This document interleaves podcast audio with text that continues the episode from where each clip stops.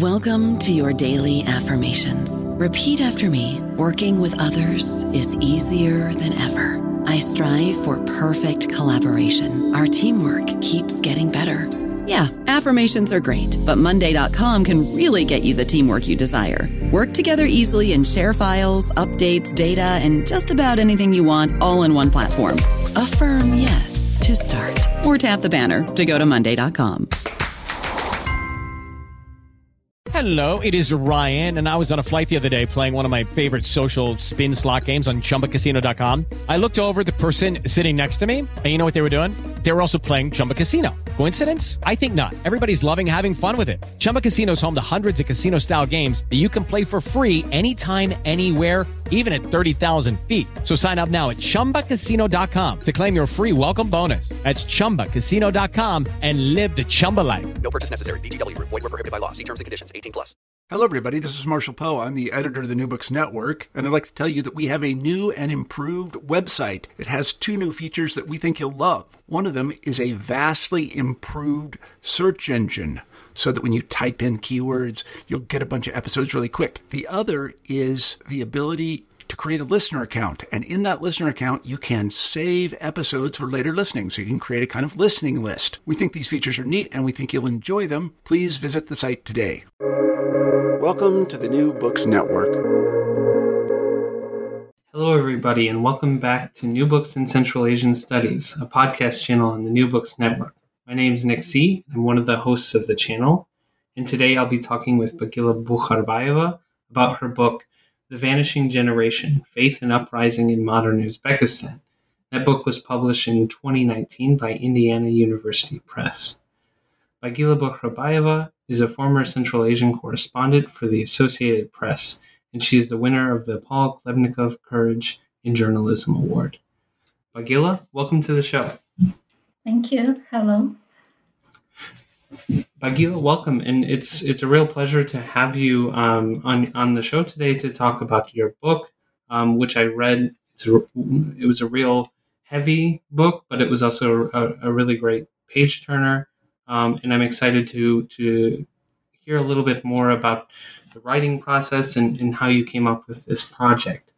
And you know, when I was reading, I realized that this is both a personal story and a story about much bigger things that were happening in Uzbekistan since the fall of the Soviet Union.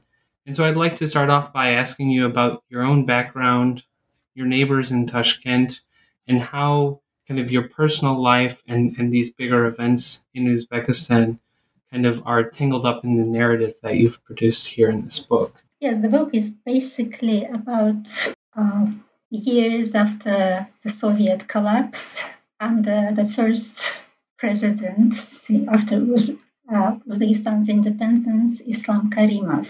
I grew up in the Soviet Union, but luckily towards the end of my school studies, secondary school, the Soviet Union was already on the brink of a collapse. It was perestroika years, and that kind of influenced my decision to become a journalist. My father was a journalist, and I guess it was genes, but at the same time, it was all about what was happening around us at the time. So we were growing up in central Tashkent in this big apartment block full of different people, very mixed ethnic backgrounds and social backgrounds. And so what got you interested? So you mentioned that you kind of started your career as a journalist partially because of perestroika and the things that were happening around you, but also maybe you saw your father in his career as a journalist. When did you decide to, tell us about your preparation as a journalist. Did you go to university or did you find some work somehow? How did that career develop over time? Yes, my father was a host of a television program on Uzbek TV. We are ethnic Kazakhs, and he was making a program specifically in Kazakh for the Kazakh community of Uzbekistan. And he was also, like, in his spare time, was writing novels. And but I think I was saying that I wanted to be a journalist since I was a child, like even I think since I was 3 years old. But of course, I don't know, it was maybe my parents or my dad who taught me to say that. I'm not sure. But yes, when I was finishing school, it was perestroika time when suddenly all the newspapers started writing all these exciting revelations about the Soviet history, what was really happening in the country or in the past, looking back and everything. And it was perestroika time. And then I really got excited seeing how important this profession was. And that's when I decided to go to university. I went to Tashkent State University. But then it was 1989 when I joined the university, and 2 years later, the Soviet Union was gone, and the course just fell apart because it was all based on Soviet books and ideology and everything. And our lecturers didn't know what to teach us, and we would just come and hang around the corridors or sit there and not knowing what to do and not knowing exactly what we were training for. And I personally didn't know what I was, like, a medium would be working for, because in Russia, where all that central television and big media, newspapers, radio stations, they were still, yes, kind of going. And but we were already Uzbekistan, a different country, where we had to start everything from scratch. We had, like, all Soviet kind of newspapers like Pravda Vostok and all those, like, copies of bigger central newspapers, but provincial kind of. And I couldn't imagine working for any local media. So kind of idea of becoming a journalist was becoming vague something. I was just like, we were wasting our time, basically, I and my fellow students. And then I started studying, because there was so much free time. I started learning English, thinking, well, this, I don't know, that sounded interesting. And at the time, some small businesses were opening, some foreigners started appearing, and started learning English mostly with an idea of maybe translating for some foreign companies, or working as a receptionist or something like this, small. And so, so to get this straight, so while you're learning English, are you still technically enrolled in the university, or did you finish your degree and kind of not find an immediate outlet, so then you kind of drifted into a different area? Like, how does that, I mean, so you said you started in 88 or 89? I can't remember. 89, yeah. Mm-hmm. Okay, so literally your studies were kind of cut in half by this monumental event. So did you finish university? Yeah, I did. But yeah, I started learning English while I was still enrolled on the course, because we had also a group of foreign students studying there, like doing journalism from India, Sri Lanka, African countries. It was like Soviet Union would, like, from friendly countries invite students and give them the scholarships. And yes, maybe because of their presence, I was learning English. And when I finished the university, I started working as a receptionist for some Pakistani company, which was doing small business or looking for ways to do some business in Uzbekistan.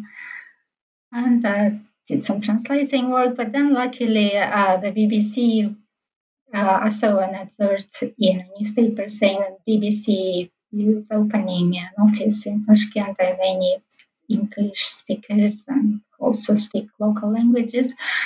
And yes, and I went and I passed the test, and and I got the job. It was completely unexpectedly, and So yeah, then I stayed in the profession this way. Yeah, and so this is how, at some point, if I remember correctly, like you either continue to work with the BBC and you also work with the Associated Press. I know you go to Moscow at some point, or at least you're working with Moscow-based kind of, I guess, the Associated Press. How did that happen? After joining the BBC, 2-3 years, I got a grant to master's in journalism in the UK.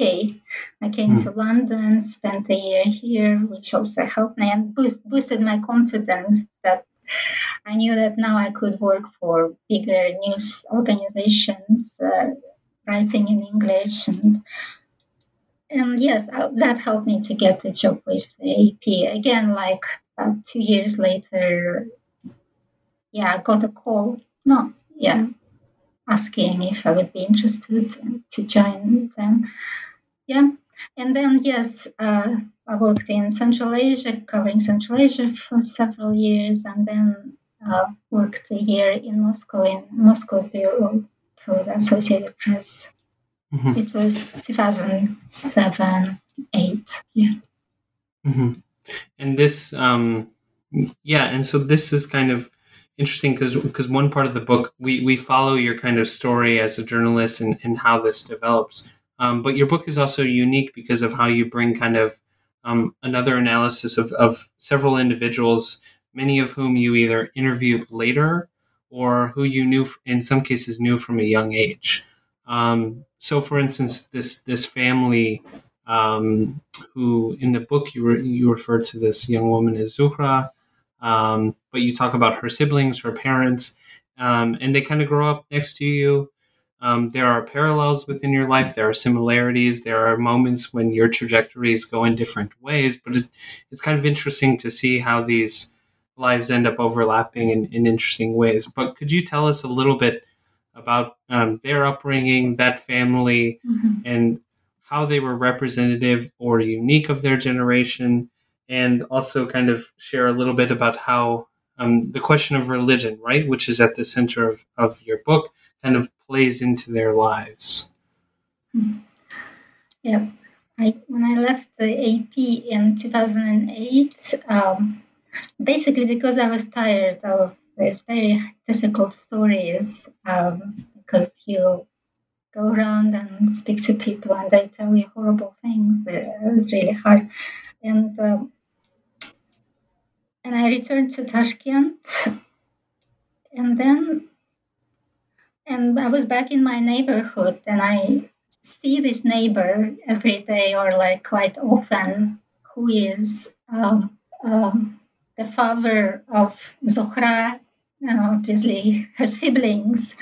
And Zuhra is my childhood friend. We grew up in the same apartment block, playing together. But then she went to Uzbek school and I went to Russian school, and we didn't contact much each other later when growing up, but it was from more early years. But anyway, you're still in the same neighborhood, in the same apartment block. You see them, you say hello, and you know what's going on in their lives too, because you know from neighbors. Yeah, your mom comes and tells you, and in this family this happens, and everything. So they're always in the picture. They're people you've known for for many, many years. And what happened with their family, basically the father, Fazliddin Aka, mm-hmm. he was a forestry minister in Soviet Uzbekistan. So he was quite a high-ranking official, and Zuhra, his daughter, and one of 8, I think, siblings, and Zuhra had, 2 older sisters and then 5 brothers, and one of her brothers, or elder brothers, eventually becomes underground Islamic preacher, And her youngest brother also goes to study to Egypt, then ends up in Yemen, and then ends up as a refugee in Sweden.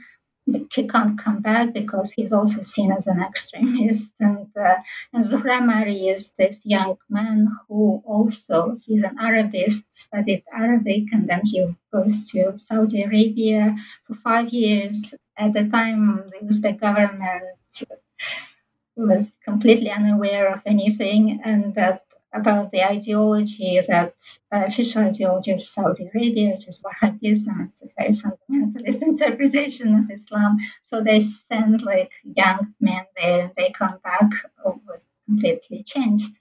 And so Zuhra marries this young man who had studied in Saudi Arabia, and then later this elder brother goes to jail. I mean, gets jailed, and her husband disappears completely because he was also giving underground lessons. And Usman, the youngest brother, is completely cut off and somewhere stranded outside, somewhere in the world.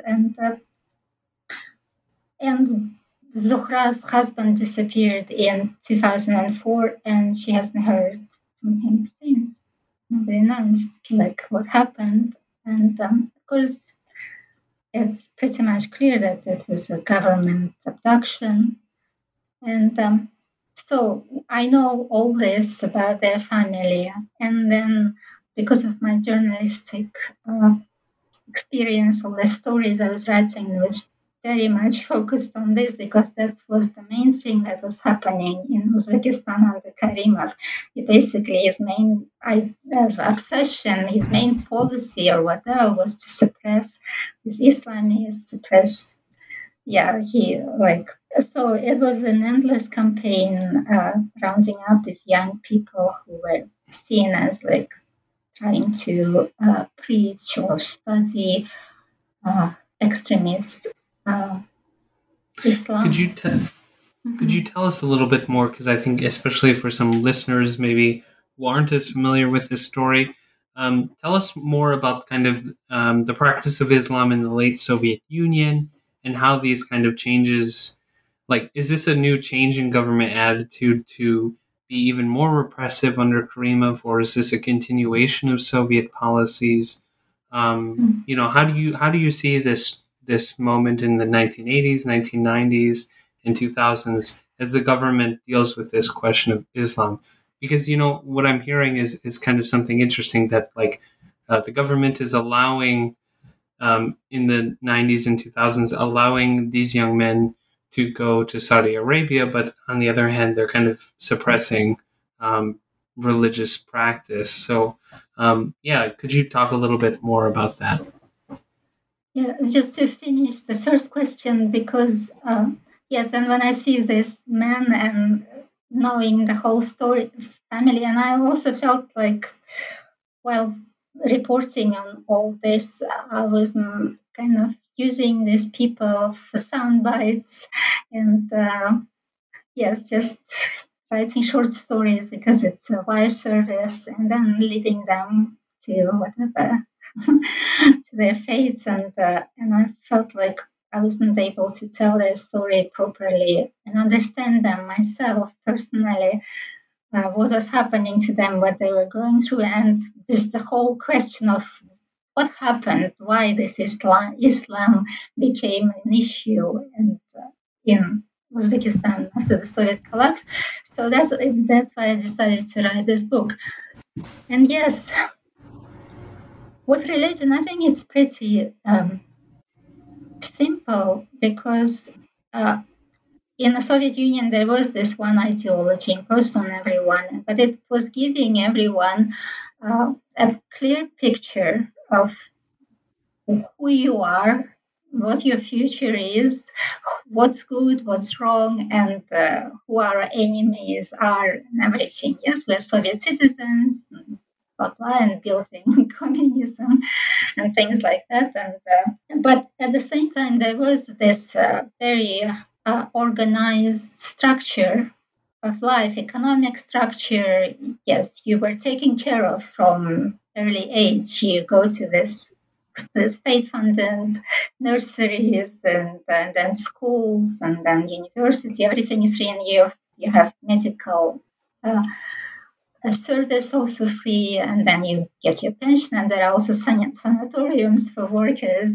Everything was taken care of, and don't have to think about anything. And when all that's removed and people start to look for something else, some new explanations of like story about themselves and how to live and what we are striving for in this life, and because Islam had been like forcibly suppressed under, by the Bolsheviks and all that history of violence, like closure of mosques and repressing and jailing imams and everything. It stays, in this collective memory. And then when, and because there were mosques, of course, later in the Soviet Union, but imams and all these preachers, they went through the Soviet system of Islamic education. Everything was controlled, what they said and whatever. It was a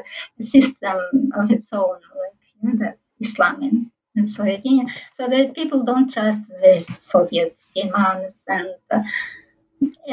they're ready to believe anything, that this Islam is wrong, but they're ready to believe anybody who comes and says, this is true Islam, this is how you have to practice, including very minor details, how which way you turn when you pray, how you finish it, how you nodding or rubbing your hands or anything. All this, everything becomes an issue, everything becomes disputed and debated, and we have this explosion of new preachers who are basically maybe just charismatic people and with some ambitious people with big egos who think they can lead people. They know the truth, and so that was the picture. After the Soviet collapse, some young new preachers emerged. And then we have this completely mostly ignorant population, and led by similarly ignorant new preachers. It's all very complicated. I think every religion, every ideology gets eventually distorted, and in many, many different ways. And there will be always people who become too fanatical about one or another idea, or people who proclaim themselves to be these new better interpreters of one or another idea. We've seen that so many times in history. And, but people always want some kind of a story to tell to themselves about themselves. And so it was just inevitable, I think, what happened.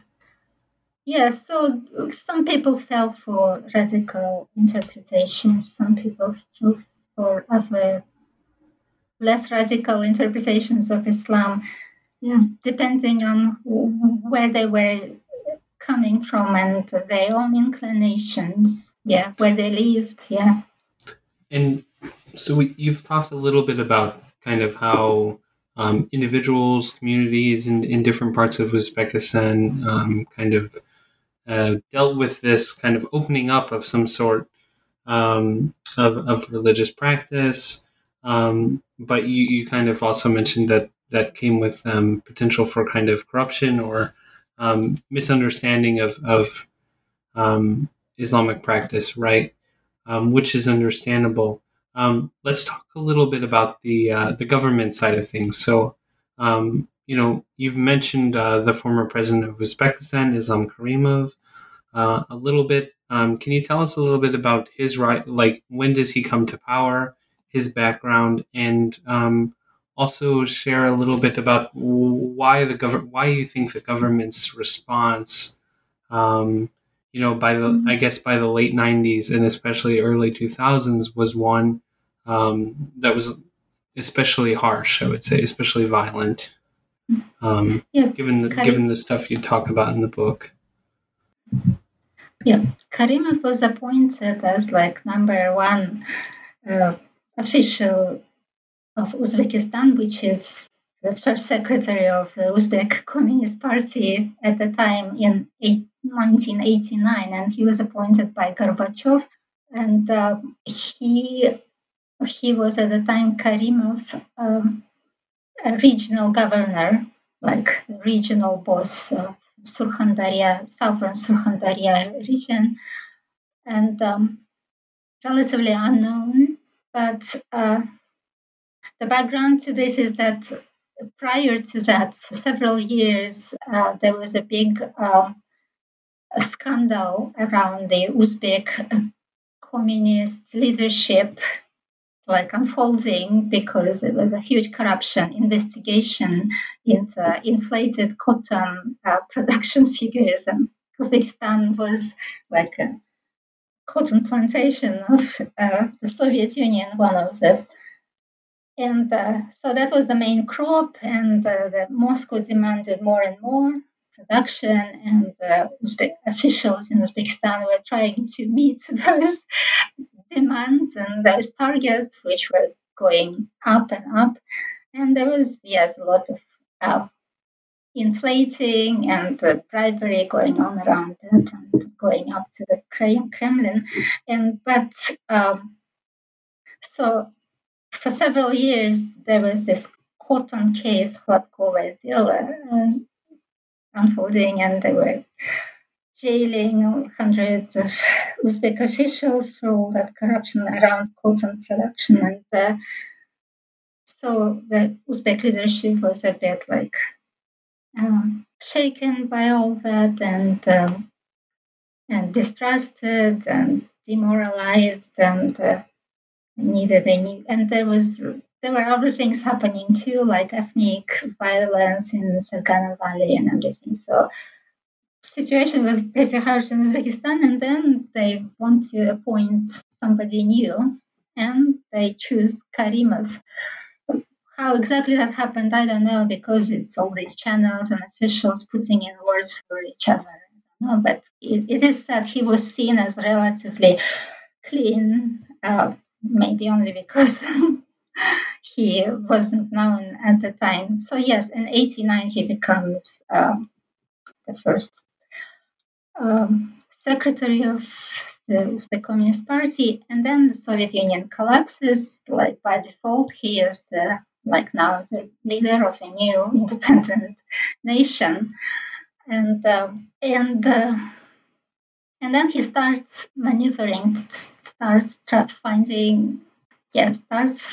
thinking how to stay in power as long as possible, or at least not to lose it. Yes, immediately at that moment.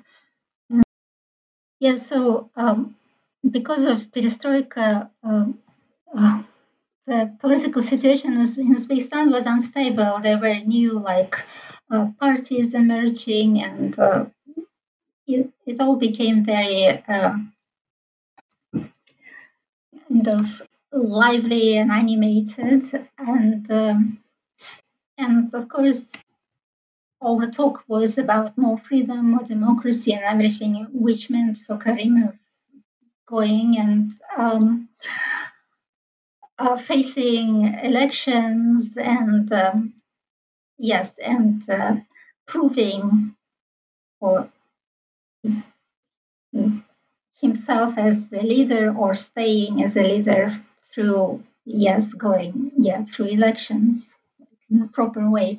And so he was quite nervous at the time, not sure, and about his own future, if he would be able to stay in power. And he was maneuvering. And then the first presidential elections in were scheduled for December or January for December 91 or January 92, but end of 91.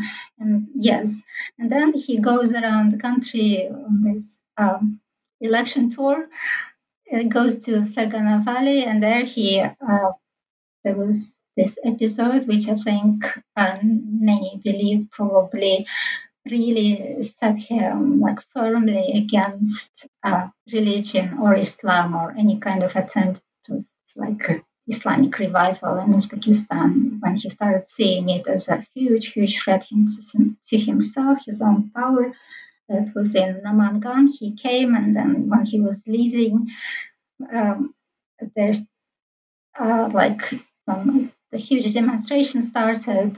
People young men were protesting his not meeting them, but they were under the kind of leadership of someone, this young man called Tahir Yuldosh, who started this vigilante group, who was very charismatic, but with a lot of anger in him. And he found a lot of following there. And he started basically preaching Islam to everyone, and they were trying to patrol streets and basically replace the authorities there based on Islamic values or rules. And so his supporters started a huge demonstration, and Karimov was forced to return, and he faced this huge crowd, and Tahir Yildosh humiliated him strongly in front of that crowd, like not letting him speak, and he could see how Tahir Yildosh had absolute control over that big crowd, which was quite angry and scary, and Karimov made a lot of promises, like speaking to that crowd up to like a referendum on an Islamic state, and like Friday would be a free like weekend and things like that. And so he was pretty shaken, I think, by that meeting. And he goes back, and then once he is secured his position as president, he slowly starts his like revenge and campaign against all independent Islamic preachers. And yes, and eventually it becomes like, they start targeting leaders. Of course, Tahir Yildosh pretty soon will be forced to flee to Tajikistan, which was the civil war at the time, and which was also very frightening to Karimov. He made him very insecure, and then he started targeting other preachers in Fergana Valley, disappearing them and everything. And then eventually, because the message from him, from the leader, was like absolute ruthless treatment of these men and all suspicious people. So it eventually became a very, very bloody, cruel, absolutely atrocious campaign. And security services, interior ministry, they were all given absolutely all power to do anything. And I think he unleashed the lowest instincts in people, and that torture and suffering, all those methods they used, they were horrific. Yeah. Mm-hmm. I don't know about you, but I'm very busy and I don't have a lot of time to cook. That's why I subscribe to Factor. Eating better is easy with Factor's delicious, ready-to-eat meals. Every fresh, never frozen meal is chef-crafted, dietitian approved, and ready to go in just 2 minutes. You'll have over 35 different options to choose from every week, including Calorie Smart, Protein Plus, and Keto. These are 2-minute meals. Factor meals are ready to eat and heat, so there's no prepping, cooking, or cleanup needed. They're flexible for your schedule. Get as much or as little as you need by choosing your meals every week. Factor is the perfect solution if you're looking for fast, premium options with no cooking required. Sign up and save. We've done the math, and this is important. Factor is less expensive than takeout, and every meal is dietitian approved to be nutritious and delicious. Head to factormeals.com/NBN50 and use code NBN50 to get 50% off. That's code NBN50 at factormeals.com/NBN50 to get 50% off.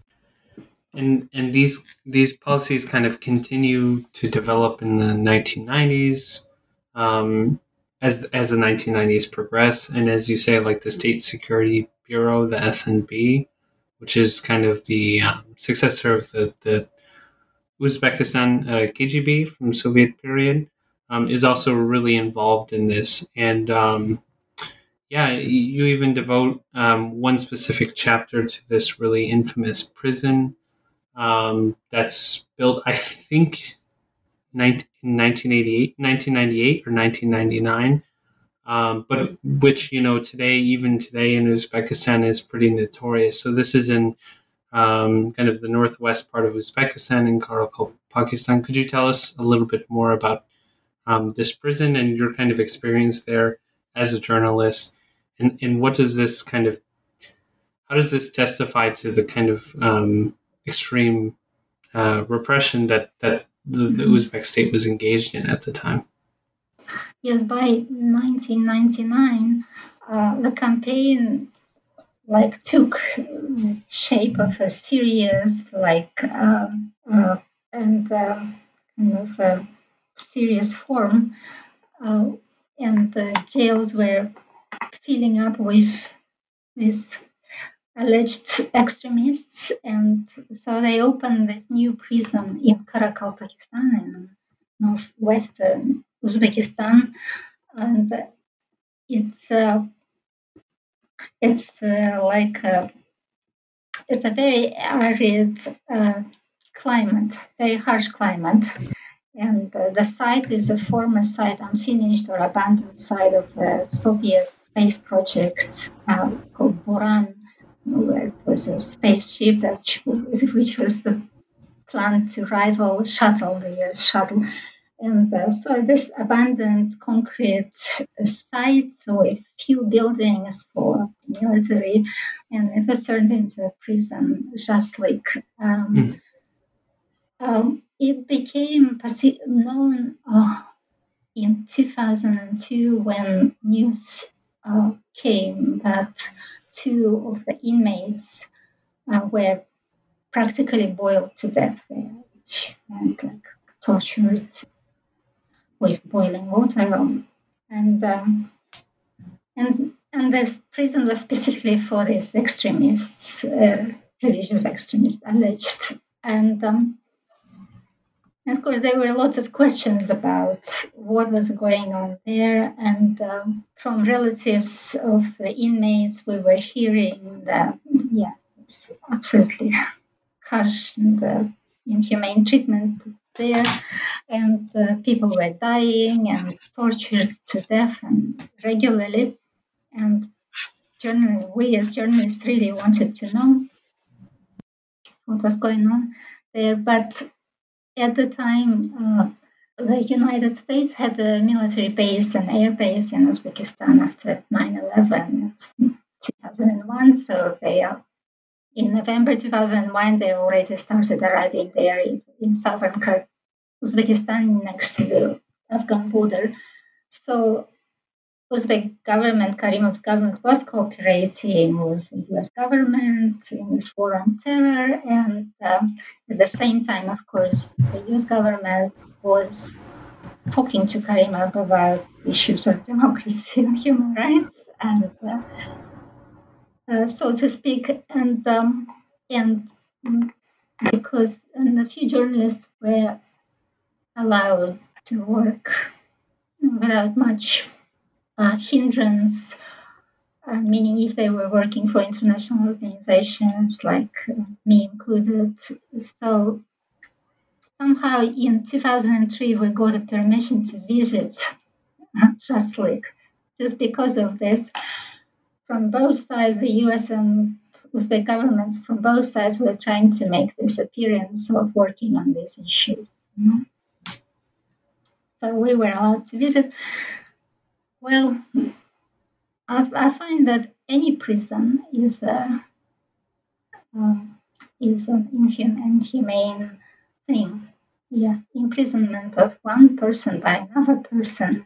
I don't know how, but when you inside a facility like that, and you imagine people living there day after day and for years, especially in a place like Jaslik, like it's desert, salty air, salty soil, nothing grows there. And then you fly to Nukus, this Karakalpakistan's capital, then you drive 400 kilometers to a railway station, which is very one hut in the middle of the desert, and then the train comes and you travel to this settlement called Jaslik.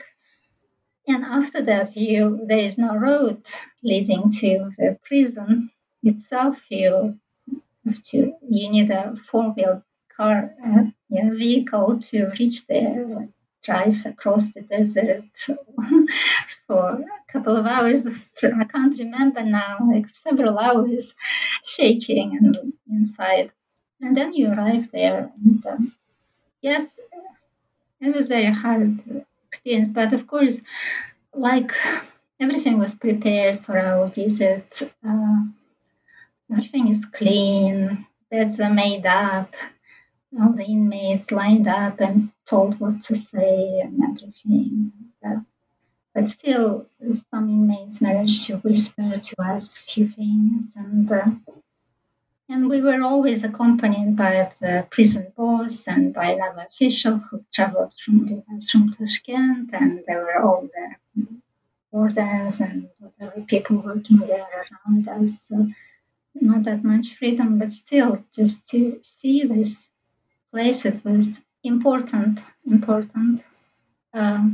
And to see all these young people from another kind of end of the country, which is like 2,000 kilometers or something, coming from this lush green valley, living in this box behind bars. It was difficult. Of course, we couldn't get too much from inmates, but did get enough, I think.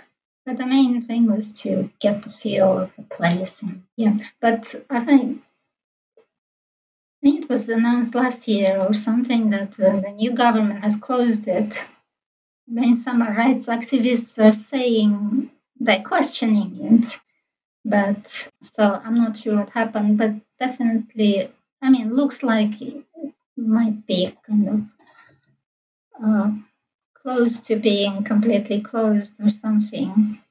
But the government, this new government, understands that it's too big a image problem to keep this Jaslik there, because too many bad things associations and I think there's no need to keep people in a place like that.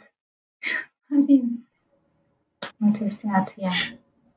And I kind of wanted to ask about that. I'm going to try to tie a couple things together, and I'd be curious to hear what you have to say, because I know another, you had this visit to the Jaslik prison.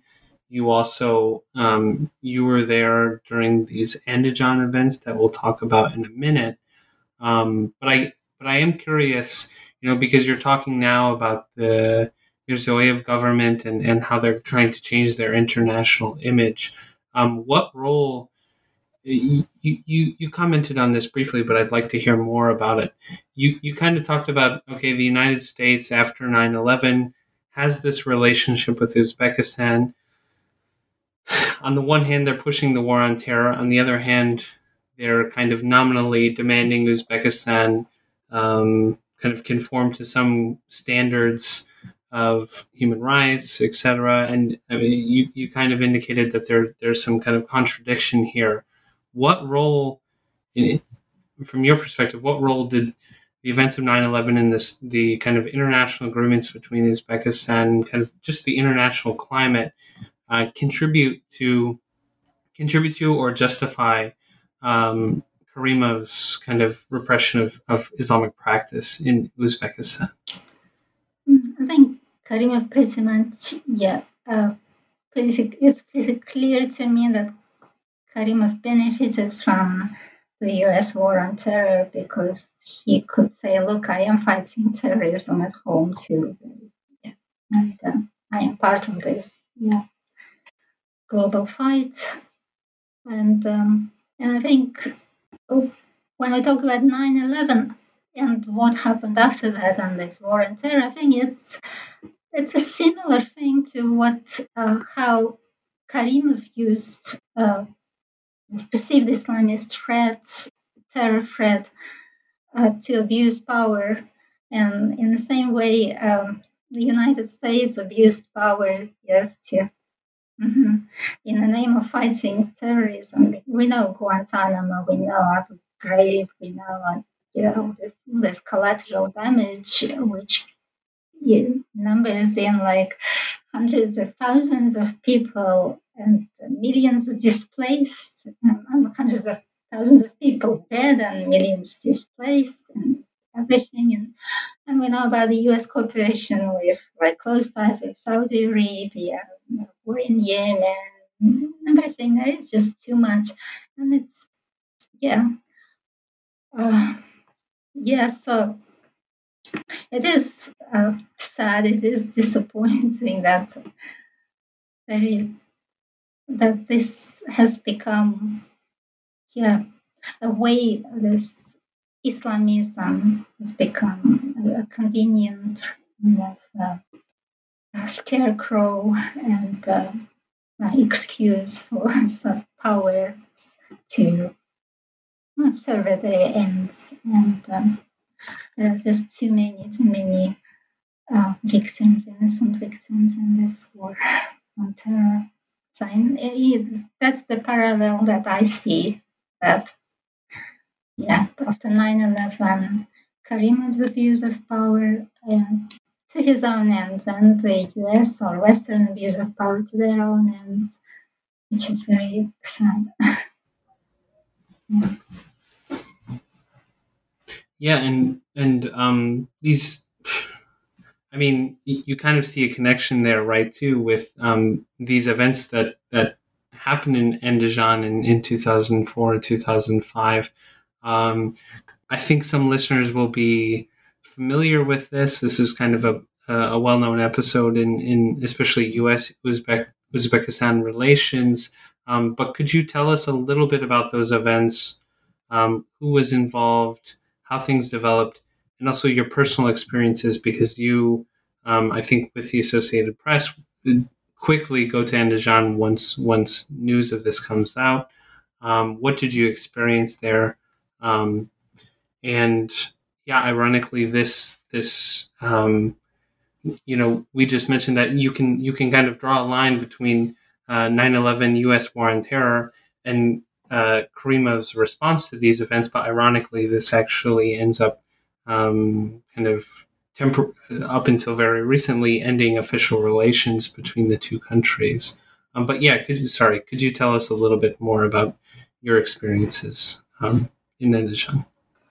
Yeah, the Andijan is a very interesting story because in that post-Soviet Islamic revival, in my book, I look at what was happening in Tashkent. There are students who find imams to follow, and there is this Zuhra's family, and they are kind of urban young people who go to study abroad and come back with this knowledge, and they try to spread it, and that's one story. And they end up being blacklisted. But in Andijan, it's an emergence of completely unique Islamic sect, on this Uzbek soil. And the leader, Akram Yuldashev, was a very charismatic, another charismatic person who just studied, read Quran in Uzbek and decided that now he knows all the answers. He knows how to create a fair, good society and how everything, all the roles should be distributed and everything, and how to run economy, open businesses, and all these close ties between the creation of cells and the structure of power and recruiting new members and everything. They become really big in Andijan. They run businesses, successful and everything. And until in 2004, the Gaportis begin to crack down on that group, and they arrest 23 leaders. And Akram Yuldashev was already in jail, and he was basically still running it, the whole thing from jail. And in 2004, these 23 leaders who are officially owners of businesses, and but they are part of this structure, Akramia, or they don't call themselves like that, but this sect, part of the structure, so that all the employees are members of the sect, and their families are members of the sect, and they have their own system of managing finances and everything. So in 2005, in February, they go on trial, these 23 leaders. And in their supporters, because it's a big network and very closely knit family connections and everything, and their livelihoods, because they work for these businesses, they begin to protest quietly. Every day they come out and stand outside this court room or building, silently or quietly, peacefully protesting. And then by the time the judge was to announce the verdict, they were, of course, accused of religious extremism and anti-constitutional activity. The sect or their supporters are ready to revolt, and they do that. They storm a prison. It was the night of 12-13 May 2005, and then seized the local city administration building, and free their leaders. And and that early, I was in Tashkent, and a colleague called me early in the morning, about 6 or 5, on the 13th of May, saying something's going on in Andijan. And I called one of the activists there with the sect, with whom I had spoken before, and he said, "We are in control of the city," which sounded very interesting. And of course, immediately I called a photographer. We're going to the airport, and my sister is also a journalist. I called her, and we all rushed to the airport, and we managed to reach Andijan by noon, because you have to fly and then drive, because direct flights were already cancelled. And we reached there, and yes, we found that the town was completely empty, only the central square full of people, and the building is in rebel control, which was quite surreal. And later, after 5 o'clock, the government troops moved in and started shooting without any warning. And the square was full of young children, women, and unarmed. But the rebels were armed, had some rifles and something, Molotov cocktails, and they had some hostages and everything. But nothing looked like a serious operation. They didn't look like, militants who've been through whatever serious training or anything, but they did that out of desperation, I think. And I think it was inevitable that Karimov would crack down very badly.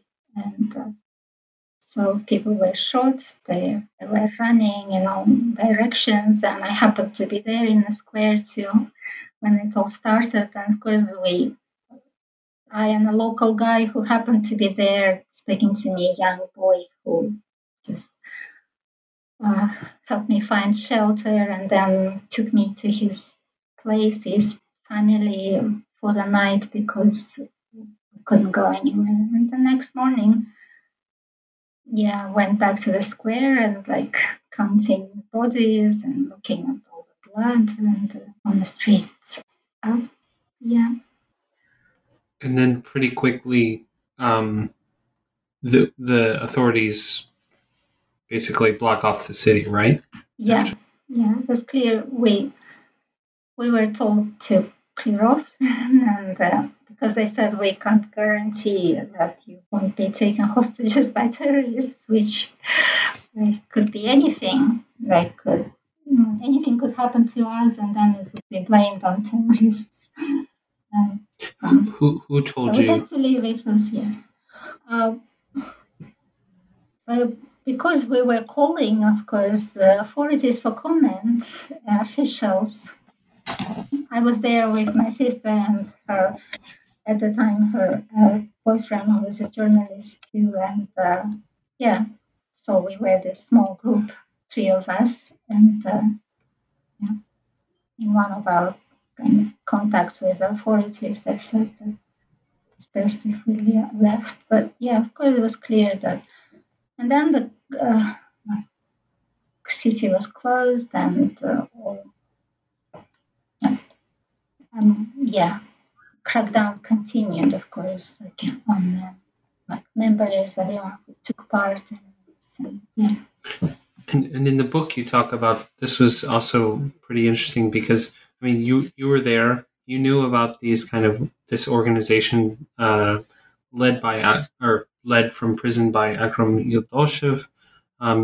You kind of compared this group with its own aspirations to actually differentiated it from other kind of Islamic organizations that the state did not look fondly on, Hizb ut-Tahrir, the Islamic movement in Uzbekistan, and you differentiate these. But nonetheless, you also talk about the way that the Uzbek government, from the moment of this violent crackdown, started to build a story to explain their actions. So can you tell us a little bit about that? Of course, it was inevitable that the government would present it as a terrorist revolt, that they wanted to seize power and build an Islamic state. But at the time, we knew very little. I knew nothing about that network, about the existence of this sect. We only knew of these arrests of these 23 business people, and because they were all denying, while I was there talking to everyone, the leaders of the uprising, they admitted that they are an organization, but later all the members who fled, the refugees and everything, they all refused to reveal any details. And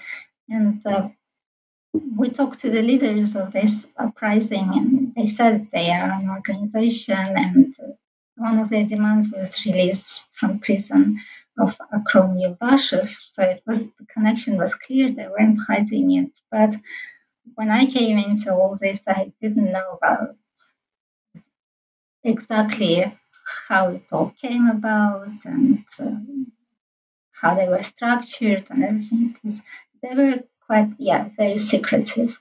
And later it was quite hard to find out more about it. It was only through, talking to people who had been in close contact with them, had business dealings with them, and knew them from inside the group, who told me about them, verifying that when I got it through two sources. And another source which talked to me off the record, then I felt it looks like, yes, this is what they were. And they're different, because IMU, this Islamic movement of Uzbekistan, we emerged only after. It basically became as such outside of Uzbekistan, because this Tahir Yuldosh and his followers, they fled to Tajikistan during the war there. They become even more militant. Yes, there is weapons. There is this environment of war environment, hostilities and everything. And then when the Tajik war ended, they went to Afghanistan. And then They became linked with other groups there, the Taliban, and then later splintering and going to Pakistan. They were, yes, already outside and part of a bigger kind of regional picture of these militant organizations. And Hizb ut-Tahrir, yes, it's also, it came from outside and they're nonviolent, they say nonviolent, they want an Islamic state eventually, but and they also operate through cells, it's very secretive. And it's spread in Uzbekistan, but Akram Yuldashev, the founder of his group, he had been a member of Hizb ut-Tahrir before and got disillusioned with them because he disagreed on some points, but then he created his own, but he took some Hizb ut-Tahrir ideas and the structure a little bit and added his own things. So now I want to ask kind of a bigger question here.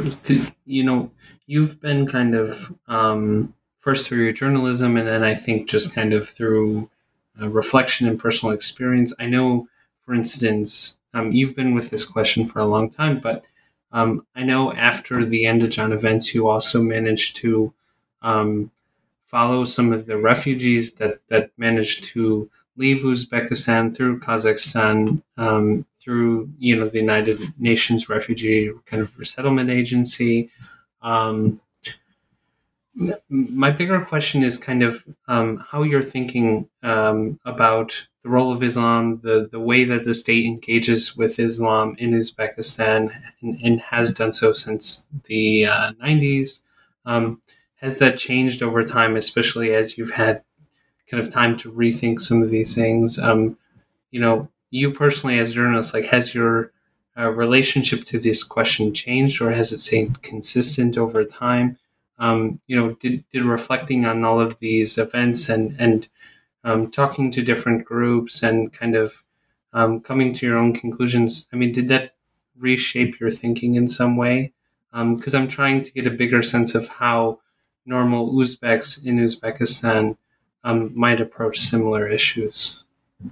The main question is the question of freedom and our inability to be really free, because in the Soviet Union we were indoctrinated, or Soviet people were indoctrinated by one ideology, but when that ideology was removed, people were immediately ready to embrace other ideologies, which could be as restrictive and suffocating and limiting and intolerant of our ideas, and as communism, for example, the Soviet ideology. So, I mean, when we're given freedom, we to choose what to believe in. What do we choose? We choose something that becomes our new trap, yes, new cage. And I think that's the main question. And Islam or not Islam, it doesn't matter. In fact, when we mention this Islam all the time, but what is Islam? Who can define it? Who can say, yeah, because you use this word and it means something to you. I use this word, it means something else to me. And take someone from this small village in Fergana Valley and Islam, it means something else to them. And that's why we use these words and we define this as Islamic revival or this Islamic sect or whatever. It doesn't matter. I think it only hinders our understanding. We can't see the big picture. We can't get anywhere close, to truth or understanding these people. I think all these notions and definitions, they don't help. Yeah, there is no one Islam. There is no I think we're just all vulnerable and to different misleading concepts, and we are full of our own preconceptions. We approach everything through our kind of prism of our prejudices and our limited knowledge about one thing or another, and we draw conclusions and everything. That's why I don't really want to, even I'm not an expert in Islam, but while working on this book, I really tried hard to read. Yes, I read books and explanations and academic books and everything. And I understood that it's not possible to define it. It's not possible to,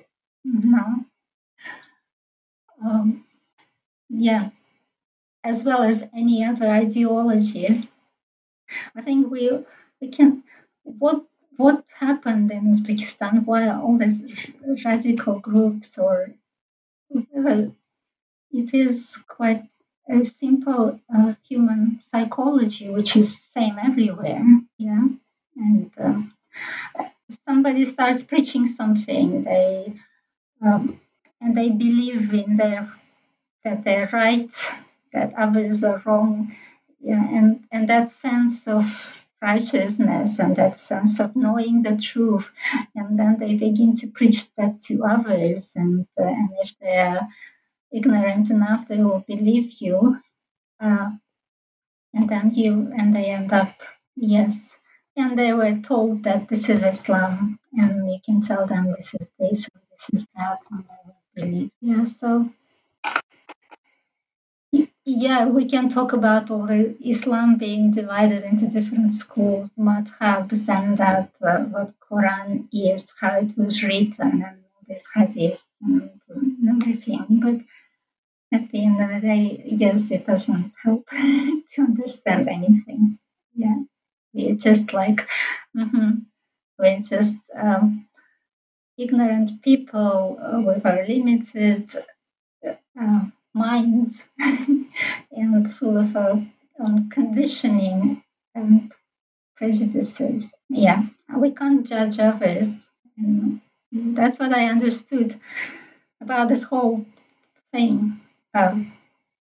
Is it Islamism? Okay, because we use these words. Okay, I use them too, but for me it doesn't mean anything. It's just people believing into some idea that was imposed on them, or because they can't see beyond that. At the moment, they can't see. Yeah.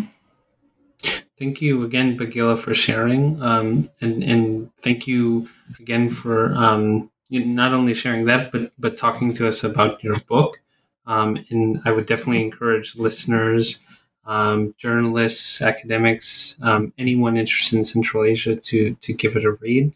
And I think they'll certainly get a lot out of it. And usually at this point, we're coming to the near the end of the interview, but I usually like to give listeners or the interviewees kind of a chance to talk about either some new projects, kind of give them an opportunity to reflect a little bit on the future of, this is the Central Asian Studies channel, so the future of Central Asian Studies, what they'd like to see happen, or to recommend some new reading to our listeners. So if you have anything you'd like to share, we'd love to hear it. In Central Asia Studies, I would like to see more researchers from the region itself. And I also really would like them to be more independent, and because there is this funding issue, and often it happens that they seek, of course, funding from Western institutions, and they go to the West, but I really hope that they will stay independent in their research, and because in the West, I don't want them to look at the region from a Western perspective. Westernized, there is a danger, yes, because of funding, because of they in these institutions, and they have mentors and everybody who will be guiding them. And but I think we really need our own researchers who are willing to also free themselves from their own conditioning and see that we have, of course, the Soviet past, there is this, and then and after the Soviet collapse, we started looking up to the West, and maybe a bit kind of.